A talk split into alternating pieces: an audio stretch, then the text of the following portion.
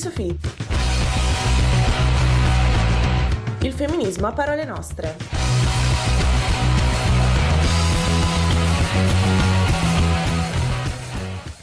E bentornati all'Educazione di Sophie. Con umilissimi 28 minuti di ritardo finalmente arriviamo anche noi in diretta. Un po' di ritardo, però vabbè, mi faccio aspettare, vuol dire che ci sarà qualcosa da attendere. E in effetti io sono Martina, qui con me c'è Giulia di nuovo, una per il mixer, una per le cuffie come al solito, ma non siamo sole perché oggi abbiamo anche Enrico. Ciao. Ecco, abbiamo un magico ospite, un oggi magico siamo... ospite. Non va, non si va. Sì, ciao, buonasera. Ciao, buonasera. Ciao Enrico. Sì, questa paura dei microfoni che non vanno, devo basta, dire. La settimana scorsa viviamo nel terrore. Ah, sì, settimana scorsa non andava il mio microfono, giuro, pensavo di avere un infarto. A 20 anni è un po' presto, ma sì, capita. Un po' presto. Dovremmo vedere le statistiche per gli infarti comunque. Io lo sguardo lo darei. Dopo possiamo controllare. Dopo controlliamo. Ma spieghiamo agli ospiti, cioè Enrico, e agli ascoltatori perché ci chiamiamo l'Educazione di Sophie. Giulia. Allora, l'Educazione di Sophie è un titolo che sembra un po' noioso, parte da una storia un po' noiosa perché è un libro di Rousseau, quindi cioè, sembra una brutta scelta, lo ammetto.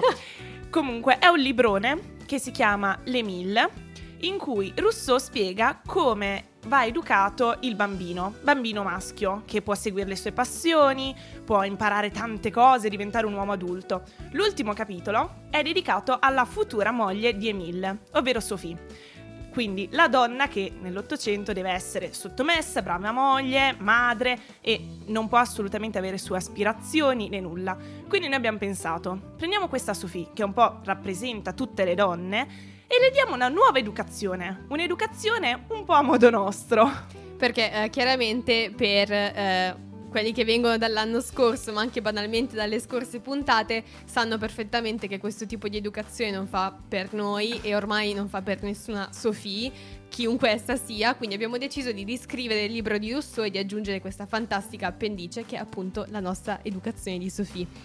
Oggi infatti affrontiamo un altro tema molto interessante, lo facciamo con l'aiuto di due ospiti, avremo due voci oggi, oltre a quella di Enrico anche quella di Matteo che ci raggiunge fra poco, e parliamo insieme del loro progetto di Mi Importa Venezia, di infezioni sessualmente trasmissibili, educazione sessuale, stigma e quant'altro, però scopriamo tutto fra pochi minuti. Iniziamo ad ascoltare una bella canzone per inserire un po' di atmosfera e ascoltiamo Let's Talk About Sex dei Salt-N-Pepa.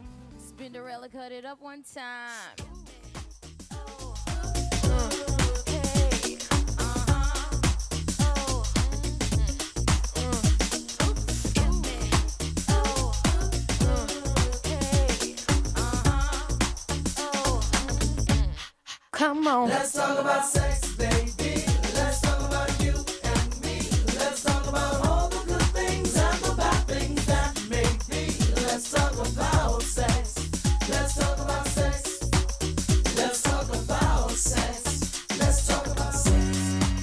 Well, let's talk about sex for now. To the people at home or in the crowd, it keeps coming up anyhow. Don't be coy, avoid, or make void the topic, 'cause that ain't gonna stop it. Now please talk about sex on the radio and video shows. Many will know anything goes. Let's tell it like it is and how it could be, how it was and of course how it should be. Those who think it's dirty have a choice. Pick up the needle, press pause, or turn the radio off. Will that stop us, Pat? I doubt it. All right then, come on, spin. Let's talk about sex, baby. Let's talk about you and me. Let's talk about all the good things and the bad things that may be. Let's talk about sex. Let's talk about sex. A little, baby. Let's talk about sex. Let's talk about sex. Hot to try, make any man's eyes pop. She uses what she got to get whatever she don't got.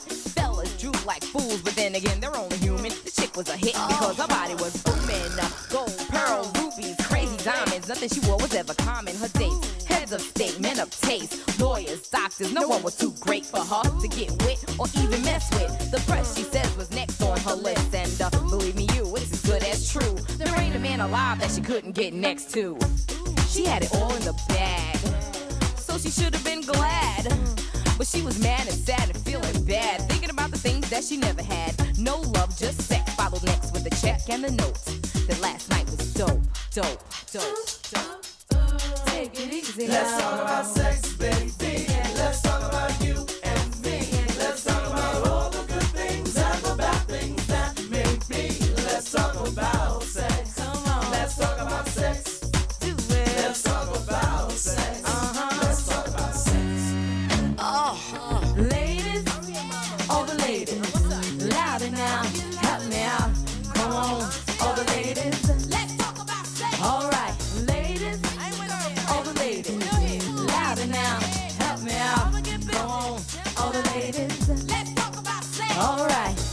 Yo, Pep, I don't think they're gonna play this on the radio.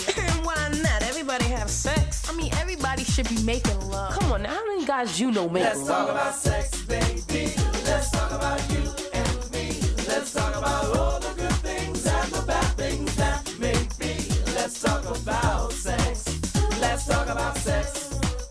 Let's talk about sex. Let's talk about sex. Let's talk about sex, baby. Let's talk about you and me. Let's talk about all the good things and the bad things that may be. Let's talk about sex. Let's talk about sex. A little bit, a little bit. Let's talk about sex. Let's talk about sex. Questa era Let's Talk About Sex e devo dire che io ho un mese e mezzo che la canto. Le mie coinquiline saranno molto contente che finalmente è passata, perché io ho pensato alla musica di questa scaletta un mese fa, ho iniziato, letteralmente mi volevano strozzare. L'avrò ascoltata 200 volte in ripetizione proprio. Io l'ho ascoltata in ripetizione perché l'hai messa in scaletta, cioè, nel senso. No, ma quando stavo pensando serve una canzone che ci carichi prima di partire, ho pensato questa e poi ho iniziato letteralmente a cantare. Giustissimo, questo è giustissimo. Però direi iniziamo. È il momento di iniziare con il famoso tè delle 6, cioè che sono le 6:34 ormai, però vabbè, è poco importante. Vabbè, chi se ne frega. Esatto. Sì, non è importante, anche se siamo 30 minuti in ritardo, non importa, comunque è un tè più succoso, diciamo. Perché partiamo come al solito dalla politica, cioè elezioni americane. Signora Giulia, vuole fare un momento di inviata speciale di TG Educazione di Sophie? Lo lascio a te. Lo lasci a me? Lo lascio a te. Va bene, allora, sono stati eletti un bel po' di candidati interessanti. Noi vorremmo citarvene un paio. Il primo candidato apertamente trans e la prima governatrice lesbica eletti negli Stati Uniti. Parliamo di James Rosner e Maura Holly. Speriamo di averli pronunciati bene, altrimenti mi dispiace tanto. Speriamo, le intenzioni buone c'erano. L'intenzione è buona. Beh, è un gran passo avanti, un piccolo passo avanti per l'umanità. Ti lascio questa notizia, però fammi fare un attimo la fan di Michelle Obama. Michelle Obama, per favore. Obama. Il mio idolo, Michelle, se ascolti, vieni da me, per favore. Michelle, se sei Michelle. Se ascolti e capisci l'italiano abbastanza per starci dietro. No, io voglio Michelle Obama. Comunque prossimo ospite. Esatto, prossimo ospite Michelle Obama, per favore. Io inizio a scriverla adesso, prima o poi l'avremo. Comunque, perché Michelle Obama? Perché c'è un bellissimo articolo sul Guardian che io consiglio a tutti. Stranamente oggi è Guardian, non Repubblica. No, di solito è Corriere, Repubblica, poi Guardian e New York Times. Qua c'è un elenco preciso, Martina. Allora, hai ragione, scusa. Ma una nerdole fino in fondo. Comunque, sul Guardian c'è questo bellissimo articolo in cui Michelle racconta la storia dei suoi capelli, i suoi capelli lisci nel momento in cui ovviamente Obama era stato eletto, perché lei definisce proprio che l'America non era pronta per i suoi capelli naturali. Una bellissima storia, poi vabbè, Michelle Obama potrebbe parlare di qualsiasi cosa, io l'ascolterei in modo passivo, cioè. Davvero. Però comunque se vi interessa recuperate l'articolo sul Guardian, perché Giulia chiaramente me l'ha mandato tipo 3 volte su WhatsApp, su Instagram, su Telegram e io l'ho letto 3 volte ed è interessantissimo, quindi recuperatelo. Se posso dire una cosa, in realtà la storia dei capelli delle persone afrodiscendenti è molto importante. Infatti. Tra l'altro a Milano mi sa che c'è una mostra dal 26 novembre in zona Palestro sulla storia delle acconciature delle persone afrodiscendenti. Vedo che hai capito subito il livello del nostro tè delle 6, dare informazioni adesso, segnati. Esatto. Questa la segniamo piace. E ci andiamo noi prima che tu te ne vada. Prima che io me ne vada. Esatto.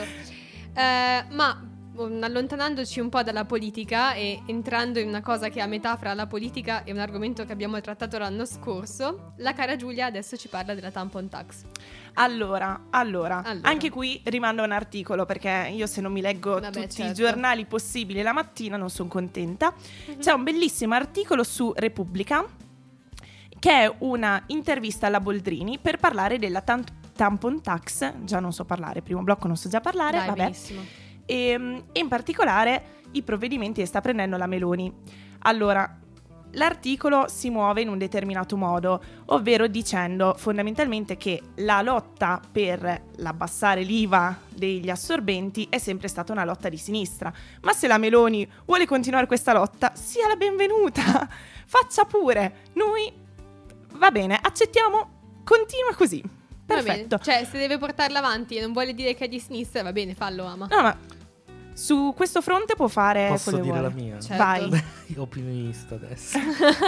No, in realtà ci sono delle lotte, secondo me, politiche che non hanno in realtà una... che non hanno bandiera. Non hanno una bandiera di sinistra o di destra. Ci sono delle lotte politiche, soprattutto quelle dei diritti civili, che non devono avere per forza una bandiera. È storia italiana dare per forza una bandiera a una lotta politica, per cui se si parla di tampon tax o si parla di adozione delle coppie omogenitoriali è una cosa di sinistra. In realtà secondo me è una cosa da persone, punto. Concordo pienamente. Guarda, anche perché metterci sopra una bandiera spesso vuol dire limitare chi poi ci mette le mani su quella cosa lì, perché esattamente comunque allontanandoci da questo terreno scivoloso, facciamo un momento consiglini di cose da guardare, cose da leggere, cose da fare. Per esempio c'è un bellissimo film di Emma Thompson, di cui la Martina ormai mi rompe già da qualche settimana. Tu hai fatto per Michelle Obama, allora, io ho fatto per Emma Thompson. Toccare Michelle. Ma chi ha toccato Michelle? Assolutamente no, anzi, se vuole venire, cioè, ci fa pure piacere. E appunto, parlando di piacere, il film di Emma Thompson è Il piacere è tutto mio, e praticamente parla di questa vedova in pensione, Nancy Stokes, che assume un giovane accompagnatore di bell'aspetto, questo è quello che dice internet, che si chiama Leo Grande, nella speranza di godersi una notte di piacere. E poi in realtà i due iniziano a parlare e lei incomincia a raccontare tutte queste di queste difficoltà che ha avuto durante la vita e che si ritrova ad affrontare tutte in blocco nell'età adulta sulla sua sessualità, cioè il fatto che non si è mai sentita davvero libera, e adesso che è un'adulta rivive questi traumi al 300% e li rivive grazie ad un giovanissimo ragazzo. Devo dire comunque Emma Thompson non la schifiamo, quindi no, a prescindere ci piace. E poi c'è un altro argomento di cui tu mi rompi da ormai un po', che è l'aborto in TV che compie 50 anni. Mi avrai mandato una quantità di post su Instagram che non ne posso più, mi intasi Instagram. Colpe. Allora, parlane, così smetti di rompere a me. Allora, nel 1972, quindi un po' prima di ieri, sulla CBS va in onda un episodio della sitcom Maude. Il titolo era Maude's Dilemma, e la protagonista, che aveva al tempo 47 anni nella sitcom, si scervellava su questo problema, cioè sull'interruzione volontaria della gravidanza, e per la prima volta andava in onda sulla televisione americana, tra l'altro con non poco scandalo, perché alla redazione arrivano 7.000 lettere di protesta che portano alla decisione di non mettere più quell'episodio in televisione, di non farne più alcuna replica. Però è un tema fondamentale, anche perché da quel momento in poi aborto e tutte quelle tematiche legate al sesso riescono ad entrare di più nella televisione. Pensiamo anche ai recentissimi Sex Education, Euphoria, 13 Reasons Why, Grey's Anatomy, cioè... oggi abbiamo molta più rappresentazione dell'aborto rispetto a Maude e Emma nel 1972. Quello è vero. A volte un po'... è sempre giusta? Sembra... No, c'è di più. A volte sembra un po' buttata lì per parlare dell'argomento, fare un po' di perbenismo, però, ripeto, se vogliono parlare di argomenti, fare un po' di rappresentazione, a me va bene. Cioè... io accetto, non mi interessa. Se dal 72 riusciamo a fare un paio di passi avanti, ci fa piacere. In effetti, comunque questa cosa 50 anni mi sento vecchissima. Ma vero? Cioè, beh, ne abbiamo ancora 50 però. Ho capito, però 50 anni fa, cioè, mi sento vecchia comunque, sai. So. Vabbè che io mi sento vecchia per qualsiasi cosa. Però direi, abbiamo fatto un po' di storia, abbiamo fatto un po' di informazione, direi di ascoltarci un'altra canzone. Una canzone, anche qui, che ci deve un po' caricare, perché poi andiamo su cose più tristi. Capiamo subito l'argomento. Questa canzone si chiama Sex. And this is how it starts. Tasty's up in the back of my van. You share my shit, looks so good. When it's just hanging off your back.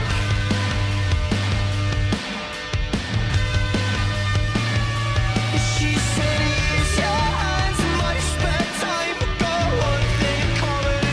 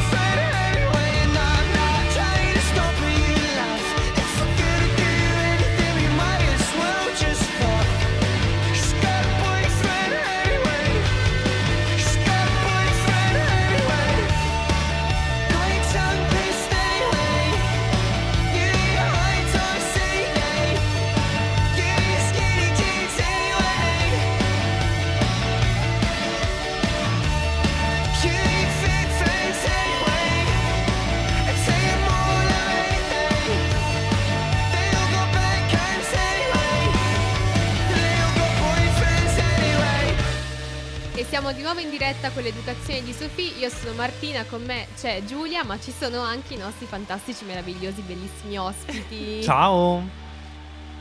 Ciao Enrico e Matteo, che sono qui per parlarci di un fantastico progetto che è Mi Importa Venezia.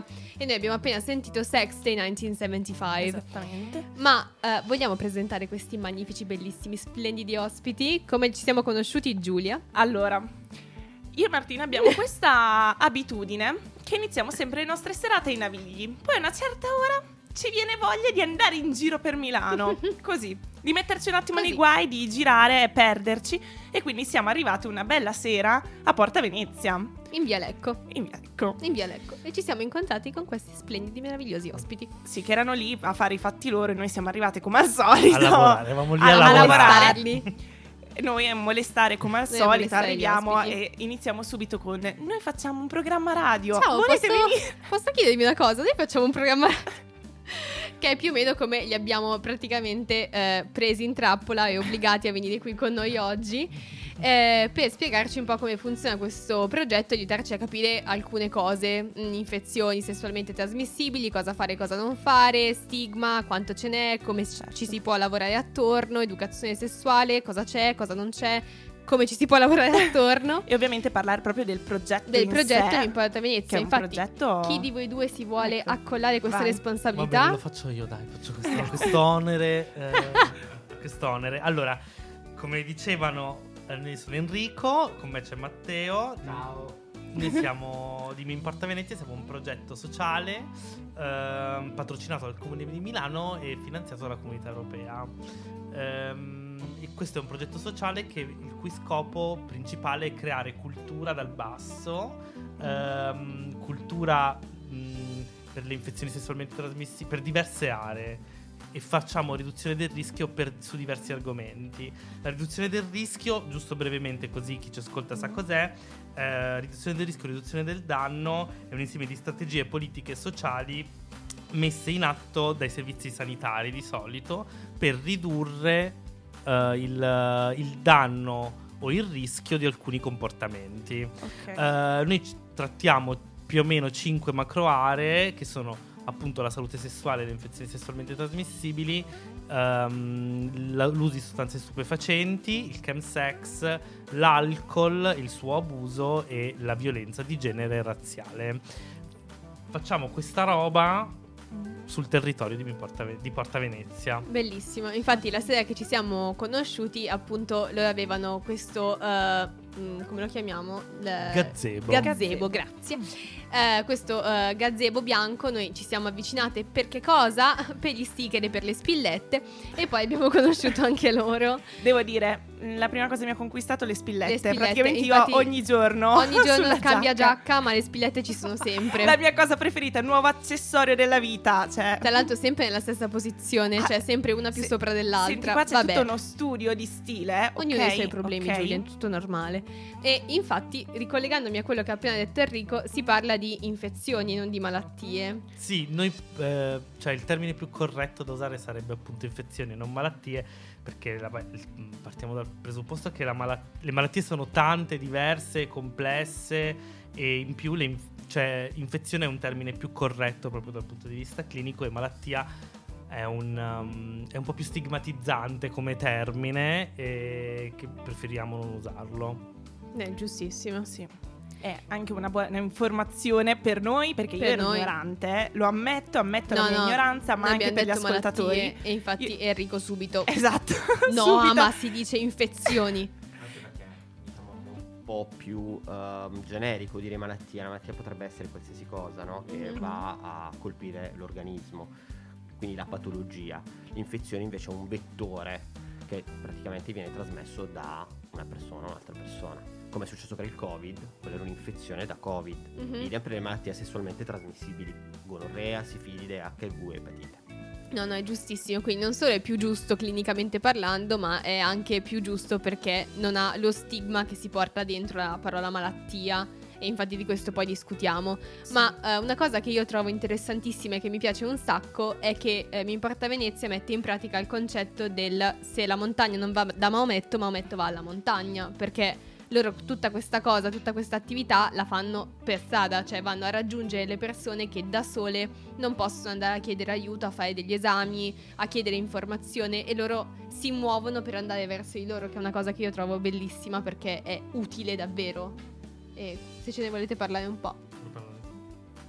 Del fatto, allora, noi in sostanza siamo dei peer educator, nel senso ci mettiamo alla pari nei confronti comunque delle persone che insomma veleggiano su Porta Venezia. Mm-hmm. Generalmente abbiamo un target che varia dai 16-17 anni fino ai 40-50. Quindi tutte queste persone comunque che fanno parte della comunità LGBTQ+, e soprattutto comunità che è insediata in Porta Venezia da tantissimo tempo, che è la comunità comunque eritrea, ha in noi, diciamo, adesso dopo circa 5 mesi un punto di riferimento utile per quelle che sono poi tutte le tematiche comunque spiegate da Enrico. Rimettendomi al concetto di peer tutoring, noi non ci mettiamo più in alto rispetto comunque a chi viene incontro, nel senso a chi viene al gazebo, ma tendenzialmente andiamo ad educarci in maniera consapevole entrambi. Io espongo quelli che sono i temi che in quel momento sono più caldi. Mm-hmm. Mi ricordo all'inizio dell'epidemia comunque di monkeypox, sì, che andavamo comunque dritti al sodo su quel punto lì, e pian piano ci siamo resi conto che le tematiche erano molto più vaste e molto più diciamo ingombranti. Si parla infatti di uso di sostanze stupefacenti, party drugs, MTS e soprattutto violenza di genere, violenza razziale.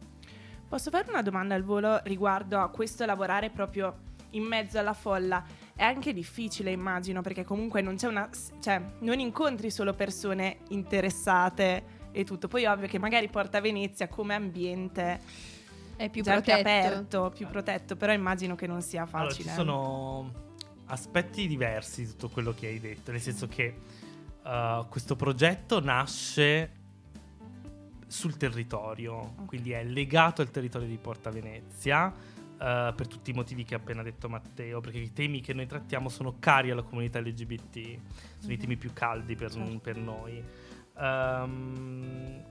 e in più in realtà un po' il gazebo proprio come struttura fisica e un po' noi, in realtà noi non ci introduciamo, cioè sono le persone che vengono, okay, da noi la maggior parte delle volte, non siamo noi che ci introiettiamo nelle conversazioni delle persone, quindi in realtà la gente che viene da noi, un po' come avete fatto voi quella sera, in realtà vengono incuriositi da questo coso giallo gigante che è il gazebo, sì, e poi noi li intratteniamo cercando un po' di capire quali possono essere le esigenze e quale può essere l'argomento che più ti può interessare tra tutti quelli che noi trattiamo.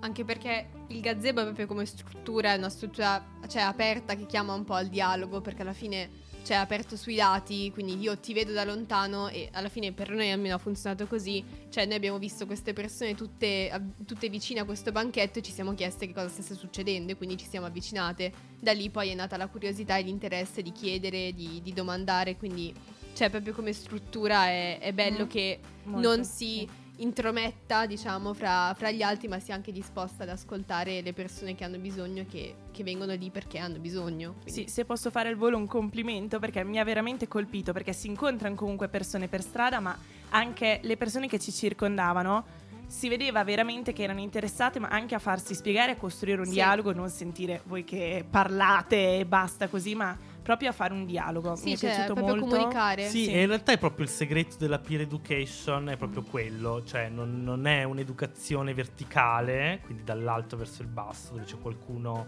che copre un ruolo autoritario, come può essere quello dell'insegnante, ma è proprio peer education, quindi educazione alla pari, quindi siamo persone alla pari che comunicano e hanno una conversazione su uno specifico argomento. E trovate che sì? Questa, cioè, la comunicazione paritaria, trovate che sia più utile di quella un po' più gerarchica, in cui c'è magari un qualcuno perché fa sentire più liberi? Allora, ci sono, non lo dico solo io, ma ci sono proprio dei dati che fanno vedere che la peer education è un modo soprattutto per la riduzione del danno e del rischio è un metodo chiave per far passare determinati concetti.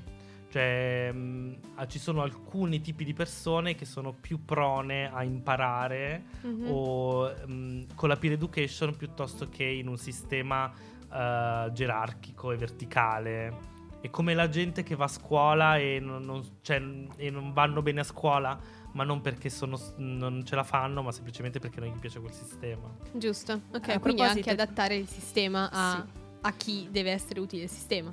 Volevo dire, a proposito di scuola, dopo parleremo anche un po'. Parleremo anche di scuola. Di quello, però direi, prima di iniziare un po' questo argomento, ascoltiamoci una canzone degli ACDC, che si intitola The Jack, perché in slang australiano il Jack è la gonorrea. Quindi un bel nome, cioè già molto allegro.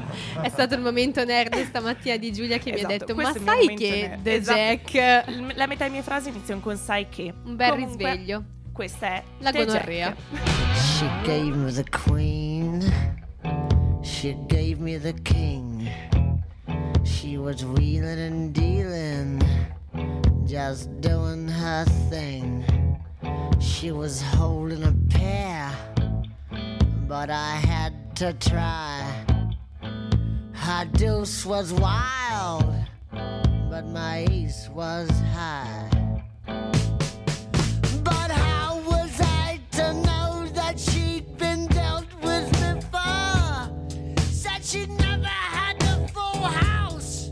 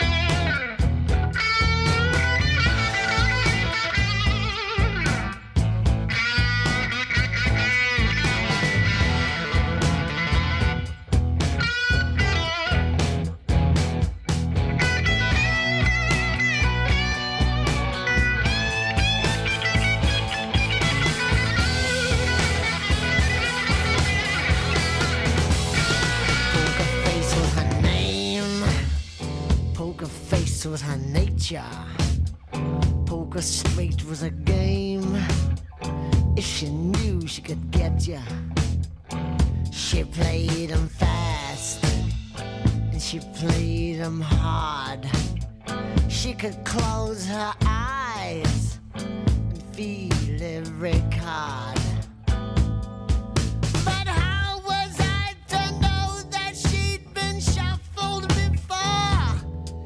She'd never had a royal flush, but I should have known that all the cards were coming from the bottom of the pack. And if I'd known what she was dealing out, I'd have dealt it back. She's got the jack.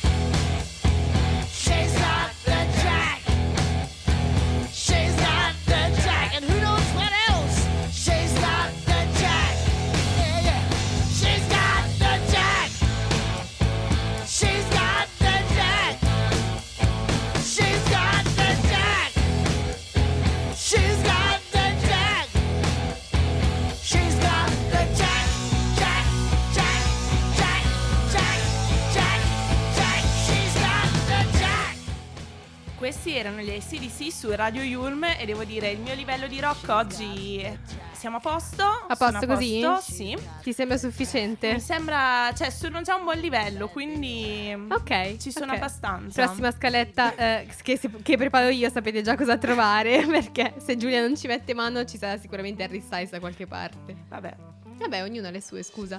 Comunque, torniamo ai nostri ospiti, Enrico e Matteo, che ci hanno spiegato un po' come funziona il progetto Mi Importa Venezia, Peer Education, comunicazione paritaria. Adesso entriamo un po' nel vivo della questione in uno dei campi che curano.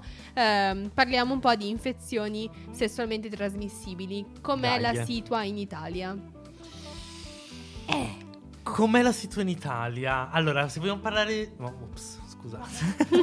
Allora, se vogliamo parlare di dati, allora c'è ve lo consiglio anche voi, c'è l'Istituto Superiore di Sanità che ha rilascia dati in continuazione riguardo tutta la salute italiana, anche rispetto alla salute sessuale. Allora, lancio due dati un po' così. Vai. Ci sono 4.000 nuove infezioni sessualmente trasmissibili all'anno, di cui il 71,5% sono uomini e il 28,5% donne. Wow. E la media più o meno è attorno ai 30-32 anni, la media di entrambi i generi. Quelle più frequenti, se mettiamo da parte l'infezione da HIV, in ordine decrescente ci sono i condilomi, quindi l'HPV, la sifilide, l'herpes genitale e poi la gonorrea, che si sta alzando, quindi stiamo tutti attenti. Questo è un problema, sai, perché abbiamo messo la canzone prima. Esatto. Tra l'altro Matteo ci consiglia un'altra canzone che è Micose di La Femme, se qualcuno è francohablante, cioè assolutamente Giulia, che nello storico di questo programma si è dimostrata grande amante della Francia e grande parlante di francese. E parto tra 2 giorni per Parigi, quindi, sì, esatto, cioè, ma perché vai a dimostrare quanto sei diventata brava in questo anno. Ascoltatela, io ascolterò al ritorno, giusto per arrivare casa, per rilassata alla cena. Le persone per strada, noi che ascoltiamo questo. Micose. Tornando un attimo sul discorso di infezioni sessualmente trasmissibili, Enrico prima ci stava un po' parlando di quelle più diffuse, adesso Matteo fa un momento scienziato e ci spiega come funziona, chi se ne occupa. Allora, se ne occupa sostanzialmente i centri infettivologici delle AST, delle ATS, diciamo, di ogni città, ogni provincia, eccetera. Tutte quelle che sono, diciamo, le infezioni a notifica obbligatoria, che in Italia sono generalmente la gonorrea e la sifilide, vengono affiancate attraverso 2 servizi di sentinella di sorveglianza, che sono il centro operativo ATS, che è il COA, e il centro operativo IST, tutti e 2 coordinati dal Servizio Superiore di Sanità. Qui convergono tutti i dati, che convergono poi da tutte le ATS, e vengono comunque stilati attraverso le percentuali che prima diceva Enrico. Come diciamo proprio come diagnosi e quindi anche come laboratorio, sicuramente andare in un ospedale all'interno del quale c'è un centro infettivo, o nei checkpoint in giro, insomma, per le città, per esempio Milano, Latina, Roma, sono dei centri, insomma, fatti apposta per fare una prima diagnosi di HIV e sifilide, ma in molti casi anche hanno dato la possibilità di fare i tamponi per altre infezioni sessualmente trasmissibili. E tra l'altro, parlando di test, la sera che ci siamo conosciuti ci raccontavate anche che date la possibilità, tra l'altro, di fare dei test in forma anonima, giusto? Allora sì, nel senso che in collaborazione col Milano Checkpoint, che fa parte anche di Mi Importa Venezia, una volta al mese in piazza, quindi in piazza Largo Bellintani, in zona Porta Venezia, abbiamo la possibilità sia venerdì che sabato di fare test per l'HIV e la sifilide in maniera anonima e gratuita. Bellissimo. Dalle 6 alle 23. Cioè dalle 18, scusate, dalle 18 alle 23, una volta al mese. Ottimo. Invece, parlando anche un po' di educazione, perché io penso che uno dei problemi per cui la gente non fa test è perché manca l'educazione E anche prima parlavamo dell'educazione. È uscita la Romagnola. La Romagnola è uscita. È uscita la Romagnola, l'educazione. Vabbè, capita.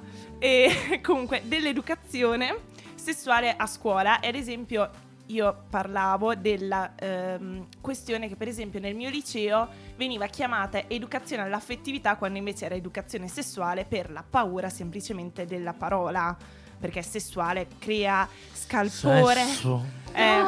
Poi noi in radio proprio tranquillamente adesso. Sì. E comunque volevo anche chiedere a voi, che magari ve ne intendete un pochino di più magari di me, cosa ne pensate della problematica dell'educazione? Ancora? La, è la Romagnola oggi, questa Romagnola. La Romagnola. E, a scuola per esempio, ma in generale anche tra i giovani, perché secondo me manca tantissimo proprio il sapere che si devono fare per esempio i test. Sì, cioè si rischia di arrivare impreparati su tante cose, o con un sacco di leggende, miti popolari che si mescolano, e quindi tutti fingiamo di sapere ma nessuno sa davvero. Esatto. Cioè in realtà una cosa che io ho notato facendo questo lavoro è che manca proprio una cultura del test, cioè una cultura del prendersi cura della propria salute sessuale in maniera specifica. Mm-hmm. Cioè come... E però una cosa che bisogna capire, far passare, secondo me, e questo è qui l'educazione che fa, potrebbe fare un grande gioco, è che come tu vai dal ginecologo, dall'urologo, dall'andrologo per farti controllare, come vai da, che ne so, hai un problema al petto, quindi vai, che ne so, dallo pneumologo per farti per capire cosa c'hai. La salute sessuale dovrebbe essere presa in considerazione tanto quanto. Ovviamente lo stigma, esatto, del sesso e la sessuofobia nel nostro paese è dilagante, e questo limita l'accesso, non l'accesso, perché accedere ai test non è difficile, e la conoscenza, solo il fatto che ci siano, mm-hmm, la possibilità di fare queste cose qui. Sì, allora la conoscenza soprattutto, che tende poi a far avvicinare, no? Gli avventori alla salute sessuale in qualche modo.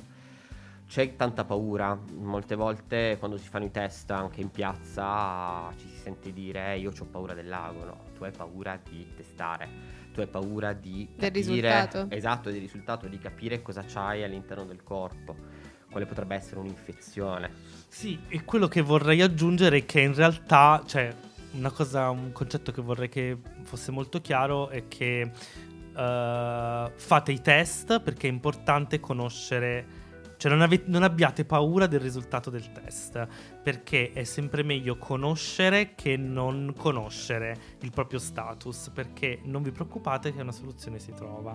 Cioè la maggior parte delle infezioni sessualmente trasmissibili si possono curare con degli antibiotici, mm-hmm, e ci sono altre situazioni, altre infezioni che possono essere contenute in altri modi, ma l'importante è saperlo prima di infettare i propri partner, di poter contagiare anche i propri partner. Sì. Infatti secondo me, cioè almeno per come la vivo io, c'è tanto stigma sul test, proprio anche semplicemente dire che voglio testarmi è un... Cioè si porta dietro tanto, cioè come se già solamente il dire che voglio avvicinarmi a quel mondo lì e fare dei controlli significa già avere qualcosa. Però io non è che vado a fare l'esame dal cardiologo perché già so di morire di infarto, cioè vado per controllarmi. Per un controllo di routine, un controllo e precauzione. Il check-up di routine dal punto di vista della salute sessuale, mm-hmm, arriva nella maggior parte dei casi già fatto compiuto. E dovrebbe essere il contrario. Bisognerebbe arrivare prima, come si fa per tutto il resto. La stessa cosa quando si parla, no, di PrEP, utilizzo della PrEP, no? Non so se abbiamo già parlato, non ancora, ne parleremo dopo. Sì. Comunque si va a fare il test generalmente quando si rompe il preservativo, mm-hmm, ma bisogna saperlo prima se si ha qualcosa, sì, o meno. Infatti l'OMS dichiara che se sei una persona sessualmente attiva se sei una persona sessualmente attiva, appunto, e anche se sei in una relazione monogama, dovresti fare test screening per infezioni sessualmente trasmissibili almeno 2 volte l'anno. Mi ricordo perché la sera che ci siamo, sì, conosciuti, il ragazzo accanto a noi ha detto no, ma non c'è bisogno perché io sono con lui da 2 anni, e tu hai detto no, non mi interessa. Peccato che a me non interessa, perché 2 volte all'anno ti aspetto al varco. Sì, è importante conoscere il proprio status e è un modo... Cioè, questo è un vero metodo per fare riduzione del rischio, mm-hmm. perché se tu conosci il tuo status, tu puoi prendere delle azioni che contengano il rischio. Secondo me c'è ancora molto la mentalità del non succederà a me, cioè vedo altre persone in cui succede, ma a me non succederà mai. C'è molto questa ideologia di fondo, secondo me. Sì, in realtà è... Ho visto il segnale. In realtà la questione è quello che diceva prima Martina, che si ha proprio paura, cioè non fai i test, non fai gli screening perché se sei positivo vuol dire che hai fatto sesso e il sesso è una cosa sporca, sì.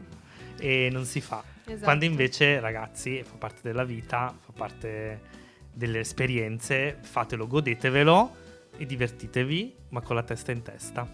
E tra l'altro c'è tanta cioè manca tanta anche conoscenza su alcune infezioni sessualmente trasmissibili, cioè quello che per esempio il fatto che si è convinti, o almeno per tanto stigma che è arrivato dal passato, si è convinti che l'infezione da HIV sia solo in un certo territorio e che non possa riguardare in realtà tutti.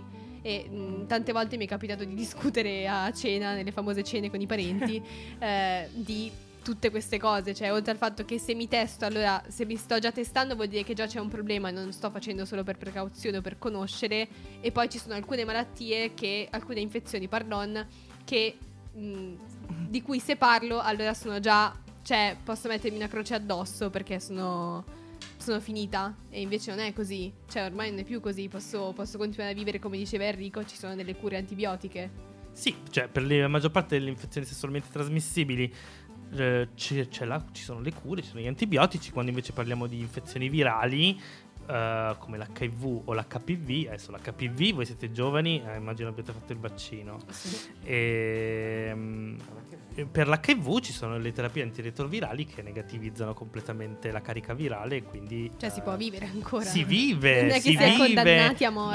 No, assolutamente no. Una persona che prende una terapia antiretrovirale ha un'aspettativa di vita pari a una persona che non ha l'HIV. Mm-hmm. Infatti a questo proposito, prima di ascoltare la prossima canzone, vorrei consigliarvi un libro che devo portare ancora a Giulia in questo nostro scambio di libri, che è Febbre di Jonathan Bazzi. No, mi è stato dato. Ti è stato dato? Leggere. Vabbè, è con stato calma, dato. Con i tuoi tempi. Grazie. Che è Febbre di Jonathan Bazzi, che parla appunto di tutto il suo processo dal test alla scoperta di essere seropositiva, come si sta curando, e c'è tutto il racconto, ad esempio, di come tutte le volte arriva in ospedale, ed è un racconto interessantissimo. Cioè sinceramente io non avevo ancora letto di nessuna esperienza in prima persona, ed è stato talmente interessante che ho detto: bene Giulia, sai cosa ti porterò la settimana prossima da leggere? Febbre di Jonathan Bazzi. Il mio momento nerd, c'è anche un articolo sul Corriere intervista a lui che racconta un po', quindi chi non ha voglia di leggersi tutto il libro, chi è lento a leggere il libro come me, può leggersi anche l'articolo. E adesso ascoltiamo un po' di musica, ascoltiamo la voce di Elton John, questa è The Last Song, che parla appunto di un giovane che muore di infezioni da HIV con accanto il padre. Yesterday you came to lift me up, as light as straw and brittle as a bird. Today I weigh less than a shadow on the wall. Just one more whisper of a voice unheard. Tomorrow leave the windows open. As fear grows, please hold me in your arms. Won't you help me, if you can, to shake this anger? I need your gentle hands to keep me calm, 'cause I never thought I'd lose, I only thought that feel this fire beneath my skin. I can't believe you love me. I never thought you'd come. I guess I misjudged love between a father and his son.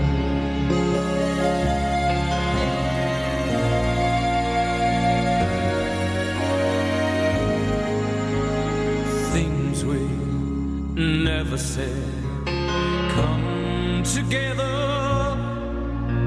The hidden truth no longer haunting me. Tonight we touched on things that were never spoken. That kind of understanding sets me free. 'Cause I never thought I'd lose, I only thought I'd win. I never dreamed I'd feel this fire beneath my skin. I can't believe you love me. I never thought you'd come.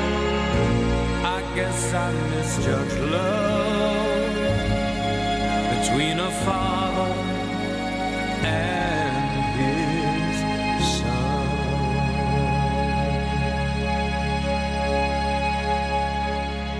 Questa era la voce di Elton John, che non poteva mancare sinceramente in questa scaletta. Dovevo metterlo, dovevo mettere Elton John. Beh, era fondamentale e necessario. Quindi hai fatto benissimo. Elton John, grande amore, mi ci voleva. Però dai, torniamo alla tematica. Giuro, torniamo che coi piedi per terra, fun, cioè coi sì, piedi a Venezia, cioè a Porta Venezia. Importa Venezia. Importa Venezia. Mi importa Venezia. Parliamo un po' di miti, come settimana scorsa? Sì, adesso ci piacciono i miti a noi. È una mia passione. Ma i miti tipo urban legend. Magari. No, intanto ci piaceva parlare un po' di giovani, perché da una parte i giovani si dice sono più aperti, perché verso queste tematiche un po' meno subiscono il tabù. Ma è vero, perché noi magari la leggiamo in giro e tutto, e c'è questo mito dei giovani aperti. Ma voi che effettivamente incontrate le persone, cosa ne pensate?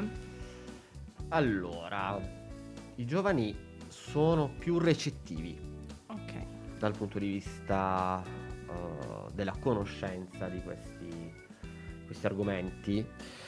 Scusate, ho riaggiustato il microfono. Rispetto comunque agli adulti, giustamente, perché un adulto è già formato, ha già un background, ha già una scatola, no? Che è stata già formata, ha avuto il suo passato, mentre i giovani sono più curiosi, un po' più malleabili, più curiosi. Sicuramente hanno più dei comportamenti meno consapevoli, mm-hmm, ma non è detto che non siano aperti al dialogo e a conoscere. Giusto.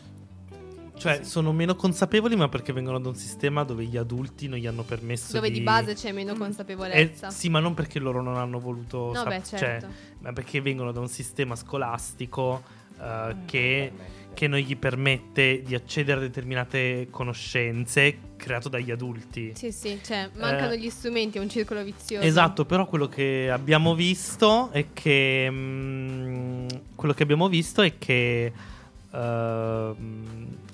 cioè sono più predisposti a conoscere.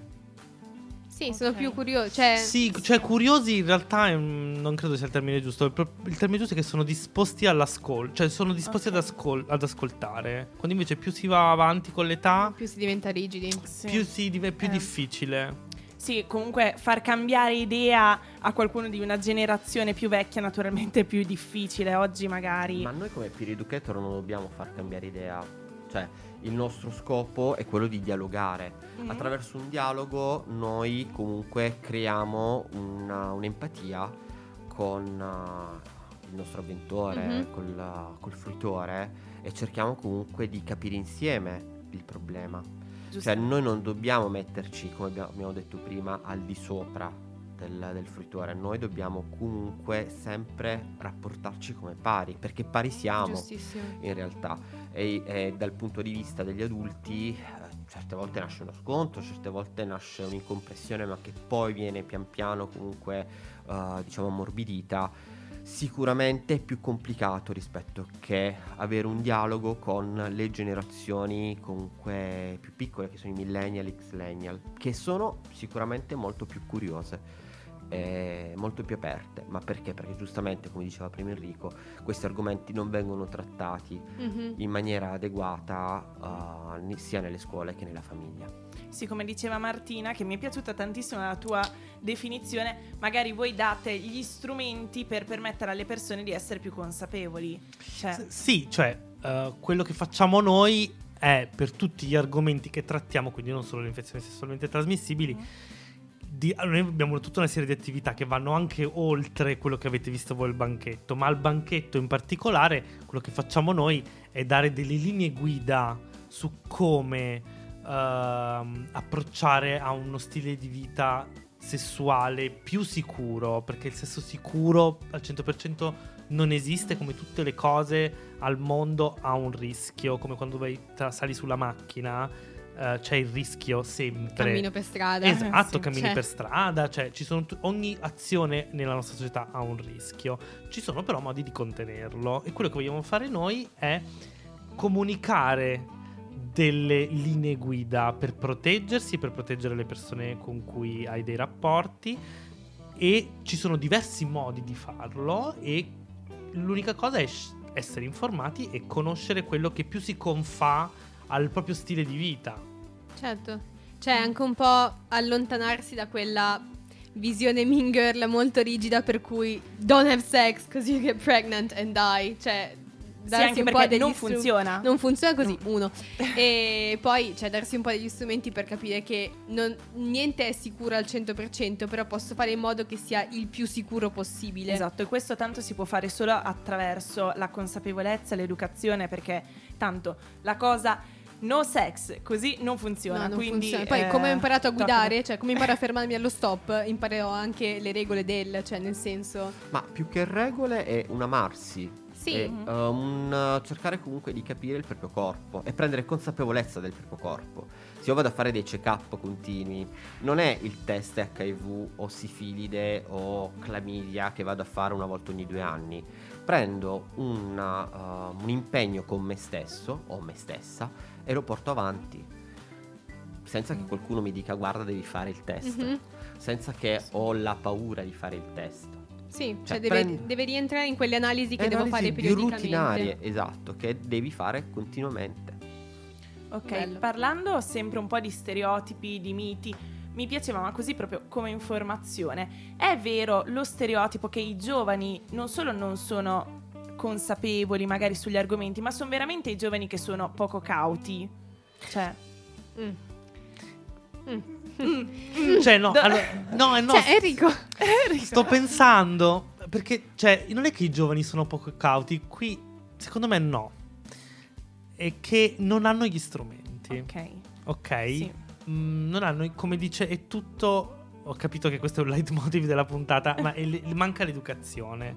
Ok, sì. Tu non puoi lamentarti, cioè non tu, ma la gente non si può lamentare che i giovani hanno più infezioni sessualmente trasmissibili, ma se non gli diamo gli strumenti per evitarle, come facciamo? Cioè dobbiamo dargli gli strumenti, sia dal punto di vista proprio educativo, ma mi viene anche in mente anche proprio dal punto di vista pratico, cioè anche per esempio abbassare il costo dei preservativi. Può essere un accesso più economico ai preservativi. L'Italia è uno dei paesi dove il preservativo costa di più.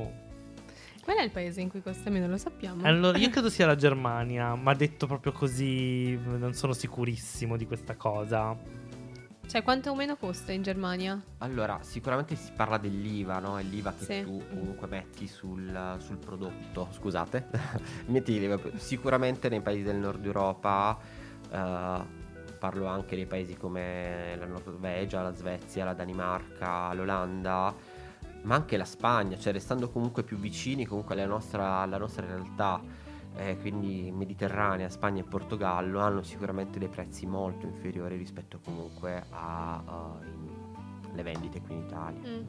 Quindi tornando alla cosa dei giovani, che se non gli diamo gli strumenti per mettersi in sicurezza, poi non ci possiamo lamentare che sono la più, cioè sono la fetta di popolazione più colpita. In realtà non è proprio così, nel senso che le infezioni sessualmente trasmissibili colpiscono tutte le persone. Cioè loro sono la dimostrazione di una mancanza, quindi cioè, non è che si può proprio imputare a loro totalmente la colpa di cioè non è che sono scapestrati, poco. Questo voglio dire, non è che i giovani sono irresponsabili. Gli giovani sono irresponsabili nel momento in cui, cioè non sono irresponsabili, semplicemente non hanno gli strumenti. Cioè bisogna indagare un po' più a fondo sulle cause per capire qual è in realtà il problema. Forse siamo noi adulti a essere gli irresponsabili. No, io non mi metto tra gli adulti perché sono troppo giovane. Ah, non perché non sei irresponsabile, perché sono giovane.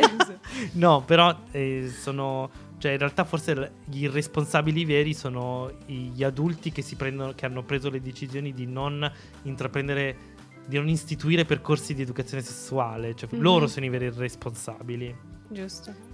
E una cosa di cui abbiamo discusso un po' io e Giulia è che in un senso un po' macabro, cioè in un senso un po' perverso, le infezioni sessualmente trasmissibili sono un po' democratiche, nel senso che, come diceva anche Giulia prima, c'è sempre quest'idea del vabbè, ma io non la potrò prendere mai, cioè gli altri va bene fino a un certo punto, ma a me non può succedere. E invece può succedere a tutti. Beh, l'abbiamo visto col Covid. Il Covid è stato abbastanza, cioè molto democratico, cioè, soprattutto in paesi ricchi. Cioè lo scoppio comunque dei primi focolai di Covid sono avvenuti qui in Italia, in Cina, in Germania, in Spagna, cioè, negli Stati Uniti, dove non penso che siano comunque luoghi dove si muoia di fame. Sì, esatto. Quindi diciamo che il Covid, che non è un'infezione sessualmente trasmissibile, però ti fa capire come il vettore, l'uomo, in realtà al di là del proprio status economico-sociale rimane sempre comunque o del proprio orientamento eccetera. Qui si parlava di ricchezza, però quali sono degli altri falsi miti che ruotano a questo? L'orientamento sessuale e di genere soprattutto. Sì, ma questo io lo imputerei alla grande crisi dell'AIDS degli anni 80 inizio 90, perché l'HIV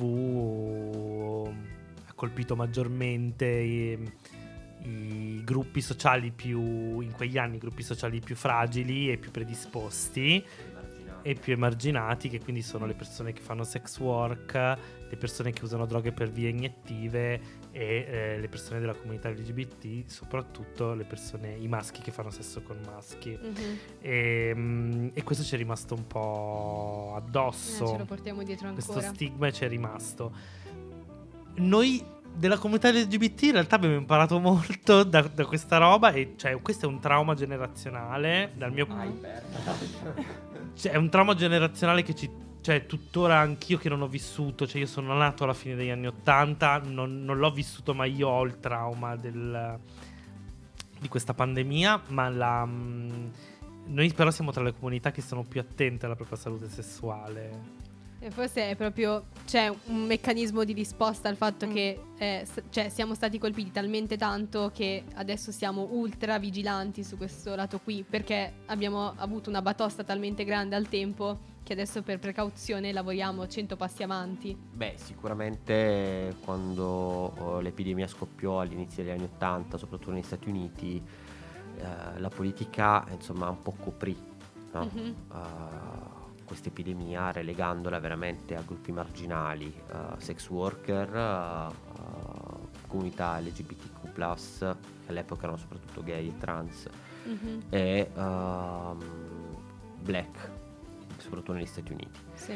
Quindi ovviamente il resto della popolazione, fin quando poi non c'è stato, no? Ci sono stati i primi VIP che hanno i primi cantanti, i primi giocatori, Michael Jordan o...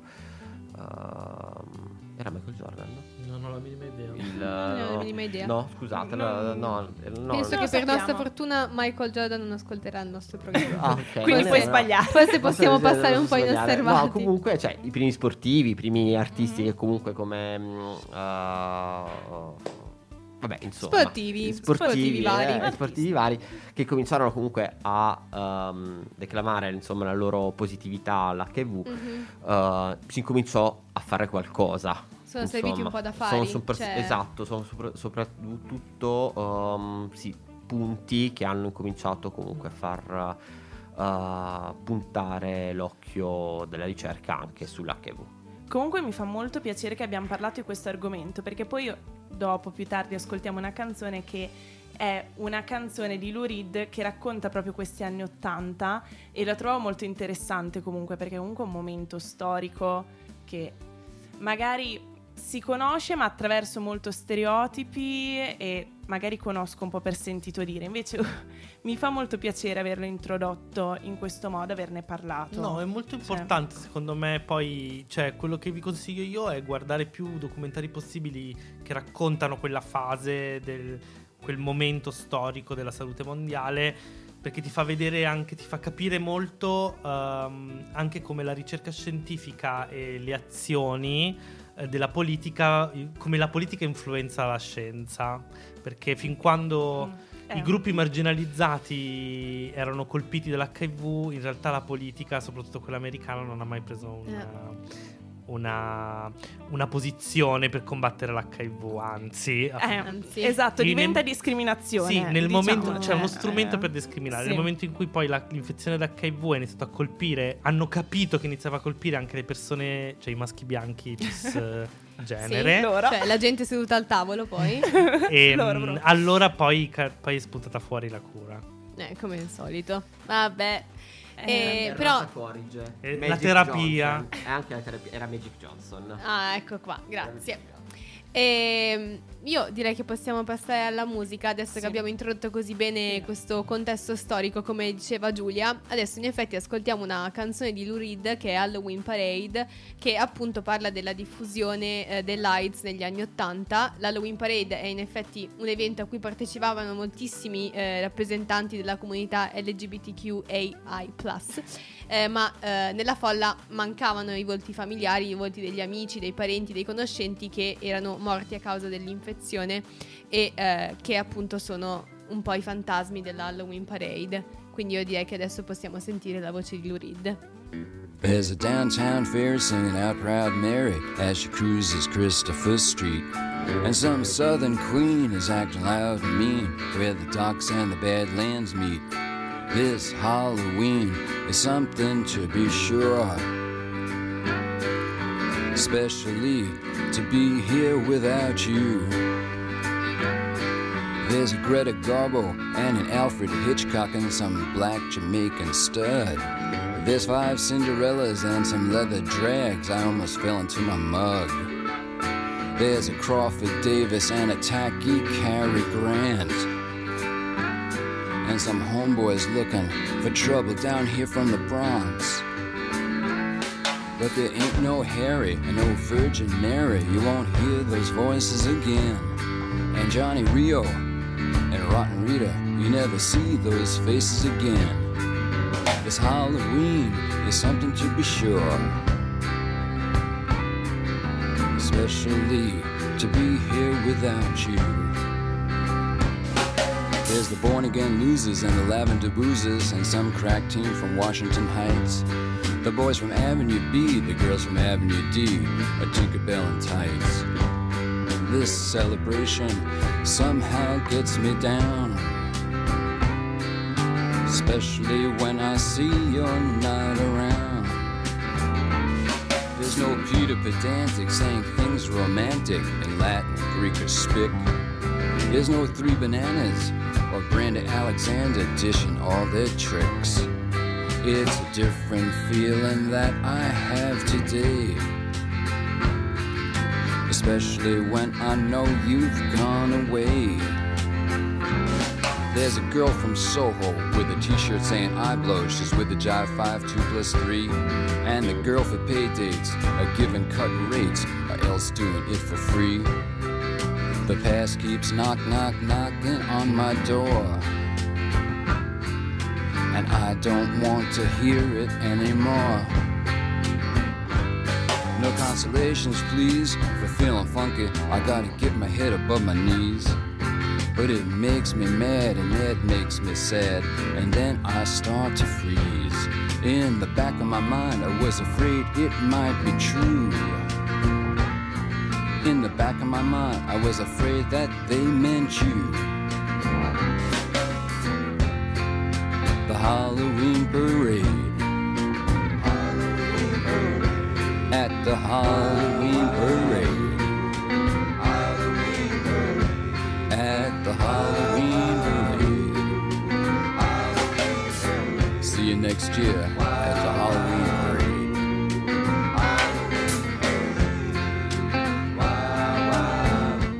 E torniamo in diretta con l'educazione di Sophie e arriviamo al finire di questa puntata fantastica. Abbiamo appena sentito la voce di Lou Reed con Halloween Parade. Sì, non c'era David Bowie, devo mettere Lou Reed. Vabbè, è un conto bilanciare comunque, sono le zuppe pan bagnato. Esattamente, fine. Il mio difetto è questo, io non posso fare scalette senza mettere almeno uno dei due, quindi è così. Vabbè, chiudiamo. Allora... abbiamo avuto degli ospiti fantastici che ringraziamo ancora. Grazie Enrico, grazie Matteo, grazie Mi Importa Venezia. Andate ovviamente. Grazie a voi per averci invitato. Bitte schön, prontissima. Andate ovviamente a cercare i loro profili, tanto su Instagram trovate tutto taggato ovunque. Abbiamo taggati, ritaggati, ritaggati. Sì, posso? Puoi. Allora, cioè, potete trovare il progetto su Instagram, TikTok e Facebook. Come Mi Importa Venezia. E basta, questo volevo dire. Ah beh, ok. Non volevo fare questa pubblicità, sì, questa breve. Facciamo più pubblicità noi. No, M-I-M-P-O-R-T-A Venezia. Grandissima gara di spelling. Infatti Mi importa. Mi Importa Venezia. No, basta. Finito il momento pubblicità, sì. O comunque andate a cercarli, informatevi sul progetto, perché comunque è un progetto molto interessante, molto bello, informatevi, direi. Sì. E ci potete trovare sul territorio, quindi Largo Bellintani, in Porta Venezia, Milano, tutti i venerdì, tutti i sabato, che Dio ha messo in terra, dalle 20 a mezzanotte. Sì, meglio specificare, perché sennò fate tipo 24 ore di attività. Alle 8 del mattino ci aspettano. No. Se venite anche prima è meglio, perché sennò siamo soli. Così, un po' di anticipo. Certo. È raccomandabile. Veniamo noi a trovarvi. Esatto. Comunque non solo potete trovare Mi Importa Venezia a Porta Venezia o sui loro account social, ma potete trovare anche Radio Yulm, @Radio Yulm su Instagram e www.radioyulm.it sul sito, per riascoltare anche questa puntata e le altre che troverete in podcast e in replica domenica dalle 18 alle 19. E poi ovviamente noi torniamo tutti martedì, perché come al solito non vi sbarazzerete mai di noi, mai. Quando... magari la prossima volta iniziamo un po' prima. Esatto, magari. Perché adesso è ora di aperitivo. Anche di cena. Ormai, di cena. Infatti di solito noi finiamo perfette per l'aperitivo. Adesso invece, siamo orario di cena invece. Per la cena. E oltre a questo aggiungo solo una cosa veloce, ovvero che troverete anche un articolo scritto da me su questa intervista. Sì. Su il blog di Radio Yulm, quindi se non avete voglia di riascoltarvi tutta puntata andate pure a leggerlo. Avrete voglia. Se volete fare un ripasso della puntata, leggete contemporaneamente, ascoltate. Fate così, tutto il possibile. Proprio il loop dovete farlo. Ok. Questo è il modo corretto, unico modo corretto. Detto questo, direi di chiudere, perché tra un po' ci sbattono fuori di qui. Letteralmente un sacco di bacini ai nostri ospiti, a Matteo ed Enrico, un sacco di bacini a Giulia, alle Giulie, e un sacco di bacini ai nostri ascoltatori. Buona serata, ci rivediamo settimana prossima qui all'Educazione di Sophie. Io sono Martina e là c'è Giulia, che ci sarà anche settimana prossima, malauguratamente. Proprio così. Un bacio. Ciao. E soprattutto utilizzate il condom. Ottimo.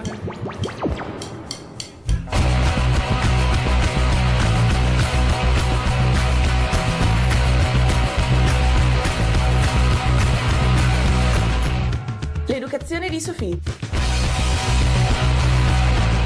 Il femminismo a parole nostre.